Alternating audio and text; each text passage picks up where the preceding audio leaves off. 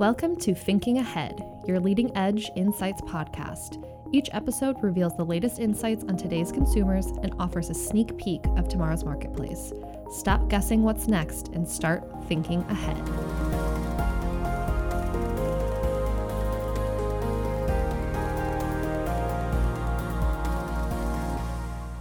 Hello and welcome. This is Hannah, your host for this episode of Thinking Ahead, a GfK Insights podcast.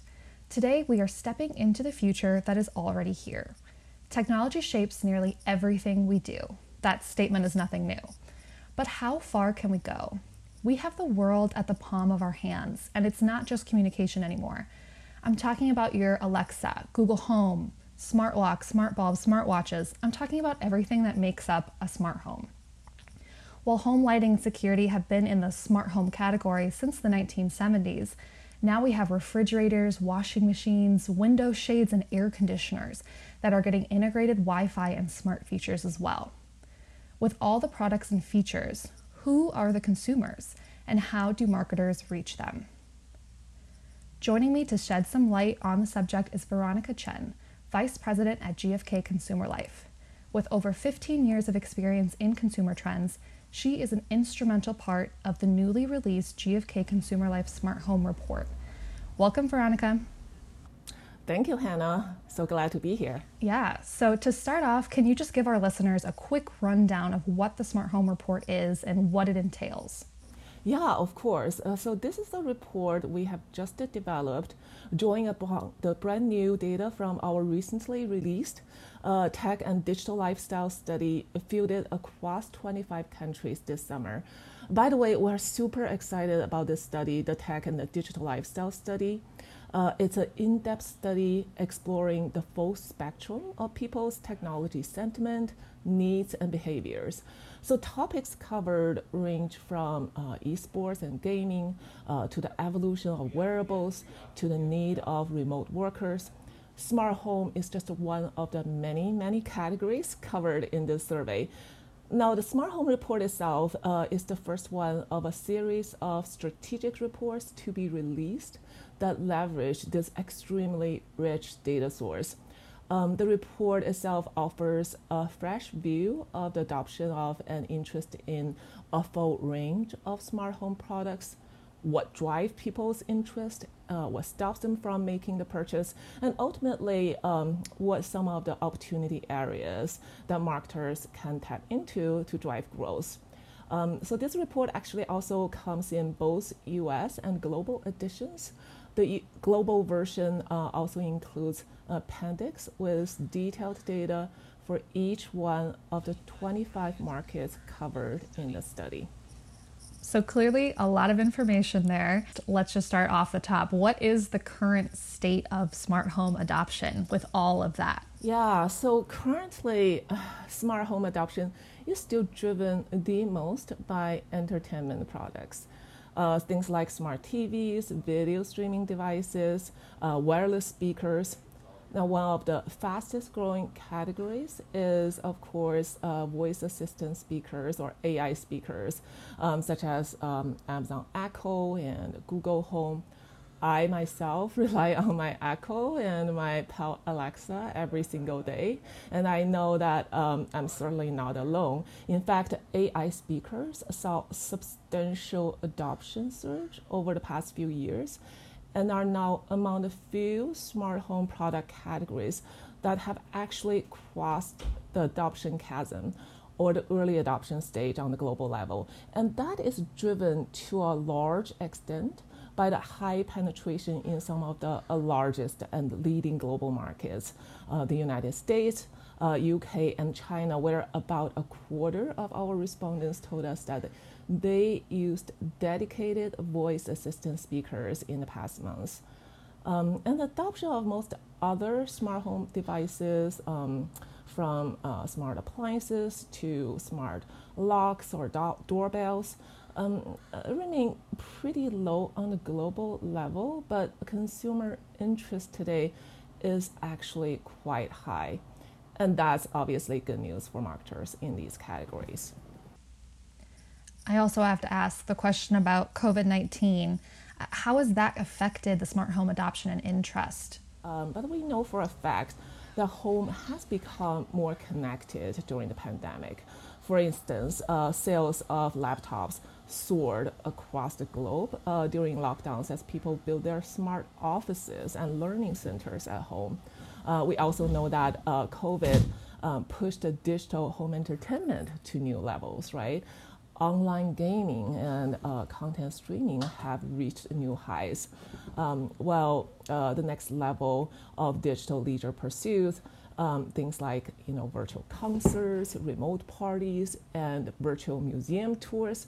You know uh, things that were very very nascent just eight nine months ago took off all of a sudden. Not only um, is home increasingly the connected office and entertainment center, it's also becoming uh, the hub for health and fitness. I think we can all relate to this. Um, many of us uh, saw a doctor virtually for the first time during the pandemic. Um, not only has COVID catapulted telehealth or remote doctor visits to the mainstream nearly overnight, it has also spurred record sales of smart workout equipment as people try to uh, stay fit in quarantine. Uh, Peloton, uh, for instance, the maker of its namesake, smart stationary bikes um, reported last month a nearly 200% increase in quarterly sales. Their bikes are not cheap, right? And that's pretty uh, pretty impressive. Um, you know um, that they saw that kind of uh, sales increase.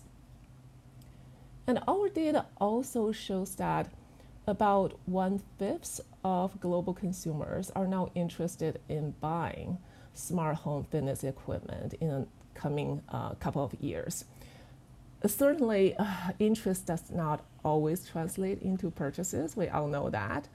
Um, and the uh, economic fallout from the pandemic will probably also limit the ability of uh, many people to be able to afford smart home products, which often come at a premium. But we do believe that in the long run, this crisis will actually boost the potential and appeal of smart home products by cementing the role of home as the connected center of life. And I also wanted to mention that um, uh, the engagement with AI speakers and voice technology at home skyrocketed during the pandemic um, as people you know spend more time at home, interacted um, with their home uh, gadgets more, and also you know leverage their smart assistants to pick up new skills like cooking a gourmet dinner. Um, and as we know, a voice assistants often control other smart home products. So we can perhaps argue that this uh, growing uh, engagement with uh, digital assistants, voice assistants, um, really bodes well for not only the future adoption of AI speakers, um, but even other types of smart home devices that work with the them. entire sector of smart home workout equipment and health devices, I think is really interesting because I think you're right. If we were talking a year ago, we would probably not be talking about it as much. And most people do identify smart home products as being, you know, your Echo Dot and your Google Home, which of course they are, and those are still incredibly prevalent. But there has been this huge explosion in health products since the coronavirus hit. Do you know if there are any other products that are currently emerging or being developed in that sector? I'm thinking about not just working out, but your internal health. Yeah, of course. Um, uh, we do believe that um, uh, smart home health technology will continue to grow. As you said, it's driven, you know, not just by the advances in technology, but also the aging population. People need that. Um, and, you know, this category really has been in development for years, if not really decades, right? And uh, so far, uh, the adoption has been lagging uh, quite a bit. But I think that might be changing now that, you know, um, not only consumers, but healthcare professionals, uh, even the insurance company, all have grown more comfortable with the idea of telemedicine through COVID. So I think COVID will be uh, probably, you know, again, a catalyst for this trend. And why we already also um, saw from our data that consumer interest um, has reached mainstream. So again, um, according to the data that we just collected this summer, um, nearly half, uh, 45% of global consumers told us that they were interested uh, in smart home products that collect and directly transfer health data to health healthcare professionals. Um, so that's pretty encouraging. As you said, this smart home report is a global report. Are there regional differences when it comes to smart home needs and interests? Yes, um, there definitely are. Um, so, overall, um, consumers in emerging markets are particularly enthusiastic about smart home products. Um, this perhaps relates to the fact that they tend to be younger people, uh, very passionate about technology overall. So, cost is often the ultimate barrier for adoption for these consumers. Um, consumers in uh, developed markets, on the other hand, especially those in developed Asia, actually tend to be uh, a bit more skeptical about many smart home products, even though they may be uh, more able to afford such options. Uh, now, in terms of smart home benefits, um, energy conservation is particularly appealing to many consumers in Western markets, especially Western Europe, where electricity costs tend to be relatively high. Uh, on the other hand, automation, automating household chores is of higher priority um, in developed Asia, uh, where, as we know, many people work very long hours and really long for convenience. In fact, um, further automating household chores is the number one smart home benefit that resonates with consumers in Japan uh, versus number six globally on a list of nine benefits that we track, ranging from uh, energy conservation to home monitoring to uh, remote control of products. Uh, and consistent with that, uh, robotic floor cleaners are among the most adopted and also the most intended smart home products in developed Asia. Just to give you a couple examples. Wow. Well, once they make a product that can fold my clothes for me, they can sign me up for that one. me too. So, what about demographic groups? Do smart home products resonate more with some consumer groups than others? Yes, uh, for sure. There are uh, certainly some demographic differences when it comes to uh, smart home adoption and interest as well. Um, overall, millennials reported the highest level of adoption and intent for smart home products among all generations. And this definitely relates to the fact that millennials are in that life stage of child rearing, uh, material accumulation, and building their homes, right? But it can perhaps also be attributed, at least in part, to their passion towards technology. Uh, by the way, millennials are actually the most pro technology generation overall, even more so than Gen Z, the generation that follows. Yeah, millennials. Um, so Gen Z may be the true digital native generation, right? But perhaps because they grew up in the digital age, they actually tend to be more practical and less excited about technology than millennials. Uh, they tend to see both the pros and cons of new technology. Um, and aside from millennials driving the interest in smart home products overall, um, there are also a few other nuances. Um, for example, it's probably not surprising to see that moms are um, particularly interested in smart home products that help automate chores. Uh, and older consumers, again, you know, as we uh, hinted earlier, um, who often uh, are managing chronic conditions like high blood pressure and sugar, they are more uh, likely to prioritize at home healthcare solutions. Well, so far, I feel like I've heard a lot of opportunities, a lot of obvious reasons why a marketer can sell these products to certain groups. But of course, not everything has all benefits. There's going to be negatives as well. So, what are some of the barriers of smart home adoption? Uh, yes, guess what's the top barrier? it is um, the cost, as for many advanced products, um, especially technology products, right?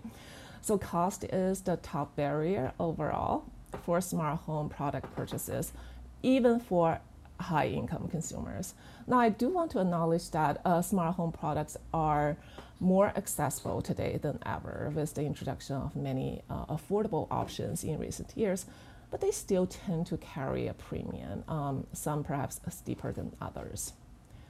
Privacy is another obstacle. Um, it's actually the number one barrier globally for voice assistant speakers. Uh, number two, after only cost for smart appliances as well as uh, smart security and lighting products. Now, consumers definitely have good reasons to be worried, right? Um, there have been plenty of horror stories of hackers breaching home security cameras and reports that uh, Alexa and Google Assistant spying on us. Uh, so, for some consumers, the risk is just simply too high to justify the benefit. And for um, a good number of consumers, the benefit of smart home products just isn't that compelling anyway. So, not seeing the use of smart home products is another key adoption deterrent, um, especially when it comes to smart appliances and voice assistants. Um, certainly, uh, lack of knowledge about and experience with smart, uh, smart home products uh, may be part to blame, but it's also fair to say that uh, some of the smart home features are just not super useful in everyday life. Um, I remember being a part of a, a workshop at a top global technology and appliances company a few years ago. Uh, one comment from a seasoned marketer at the company's uh, home appliances division was that many smart home appliances were actually stupid. that was ironic. blunt, right? But very true.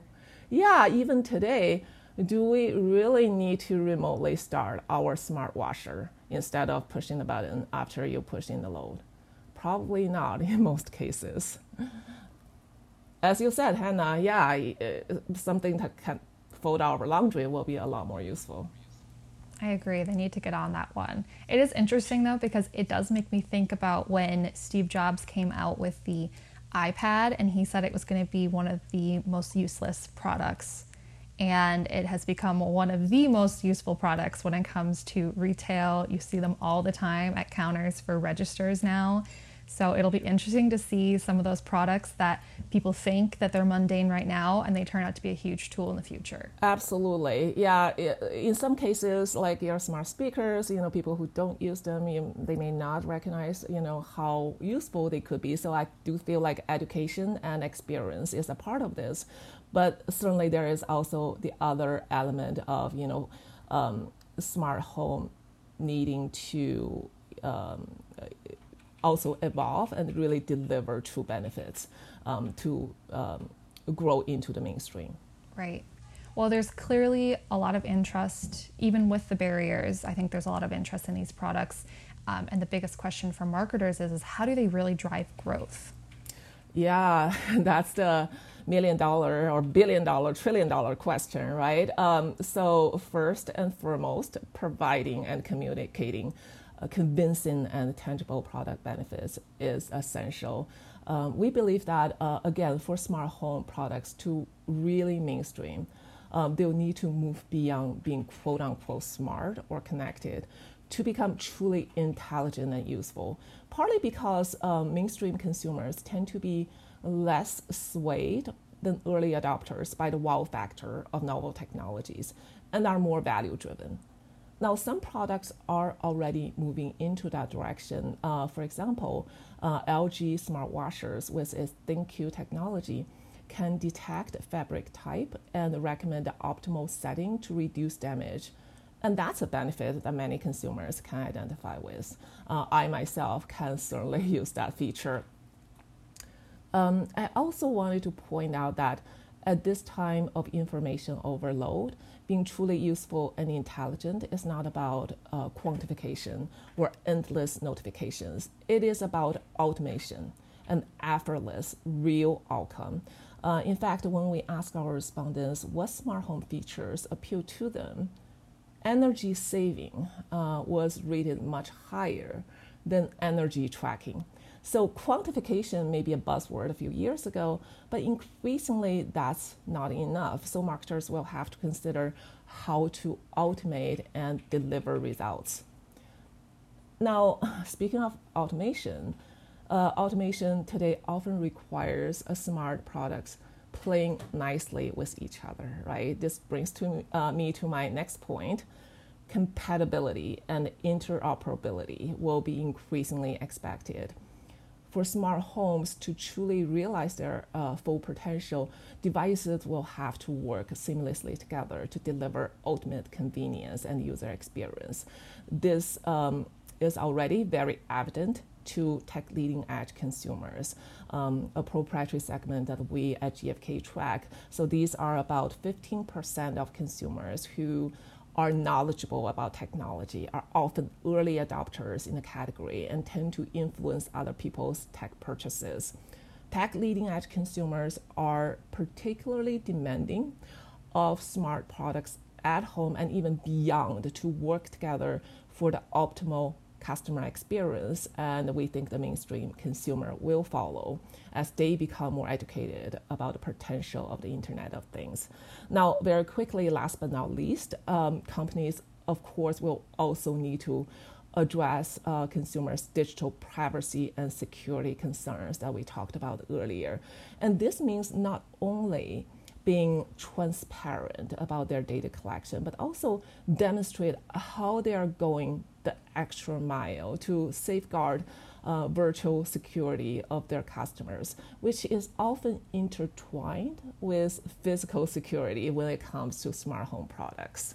Well, to sum everything up in one final question for you, Veronica, thinking ahead, what sectors of smart home do you see as the emerging products to come? Or is there one that's already out there that we're going to see even more of in the coming years? Yeah, interesting question. Um, it's hard to say whether there will be brand new sectors emerging, but I definitely believe many smart home products will continue to evolve.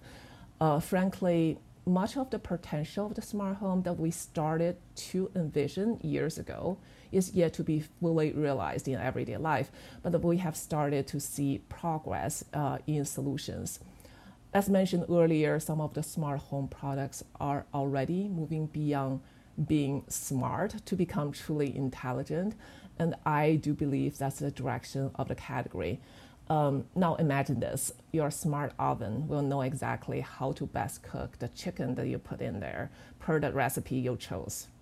Your smart mattress will move beyond tracking your sleep pattern to automatically adjust for the ideal temperature and firmness based on your body temperature and sleep pattern. And perhaps it'll even uh, work with your smartwatch, refrigerator, and coffee pot to understand how your workout patterns and um, diet affect your sleep and make recommendations for a more restful night. So ultimately, your smart home will know a lot more than you do about how to best deliver the optimal experience to you in the moment. Well, that sounds amazing. yes, yeah. So that's something that we have been talking about for a long time. Um, it's yet to fully realize for many, for most people, right? But I think it is um, certainly the future of uh, smart, uh, the smart home and even the Internet of Things. Now, one less futuristic that I'm personally very interested in watching is the next evolution of smart TV. Now, the dominant role of TV has always been video consumption, right, followed by displaying gaming content. Uh, the rise of smart TV may have revolutionized where and how to access movies, shows, and games, but did not really expand the role of TV. This, however, may be changing. Earlier this year, Amazon reported that fitness apps worldwide saw a 40% increase in use on Fire TV, which I found pretty fascinating. And Samsung obviously, obviously saw the opportunity and launched its health platform on Samsung Smart TVs, featuring um, over 5,000 hours of free content from popular fitness and meditation apps. And even beyond fitness, uh, there are also signs that smart TVs will be taking on video calls. Amazon again uh, added support for video calling to its Fire TV platform uh, last month. And around the same time, Google also announced that its Duo video calling service uh, would be made available on Android TV. I think we can probably all agree that the past decade was one of the rise of smaller screens, right? Uh, your smartphones, tablets that stole some of consumers' attention and time from the ultimate home screen. It would be very interesting to see whether or not um, the TV screen will actually regain some of its lure in coming years. And maybe it will no longer be the traditional sense of TV screens any, anymore, but a combination of video display, smart workout interface, default video calling screen, and even more. Well, I cannot wait to see that either because I did not even think about all of that. And now I'm going to be watching out for it in the market. Well, thank you, Veronica. Thank you. Yeah, thanks for taking the time out of your day, for talking to me, and also giving our listeners some really great insights to take away. Now, if you're interested in learning more about the Smart Home Report, anything that Veronica spoke about, you can click the link in the description of the podcast. Also, don't forget to subscribe and review Thinking Ahead so that you never miss an episode. Thanks again, Veronica. Thank you so much.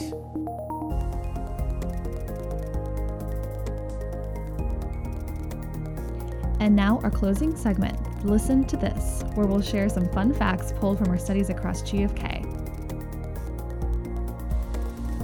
Home security systems are integrating more and more smart features, but will that devalue their trust among consumers? Listen to this. One third of global consumers cited safety in my home as a barrier to buying smart security or lighting products. Only cost and privacy were mentioned more often. By comparison, one quarter of consumers cited home safety as a purchase concern when it came to voice assistant speakers and smart appliances. Thank you for listening to this week's episode of Thinking Ahead. For more information on today's topic, click the link in the description. We'll see you next time so you can keep thinking ahead.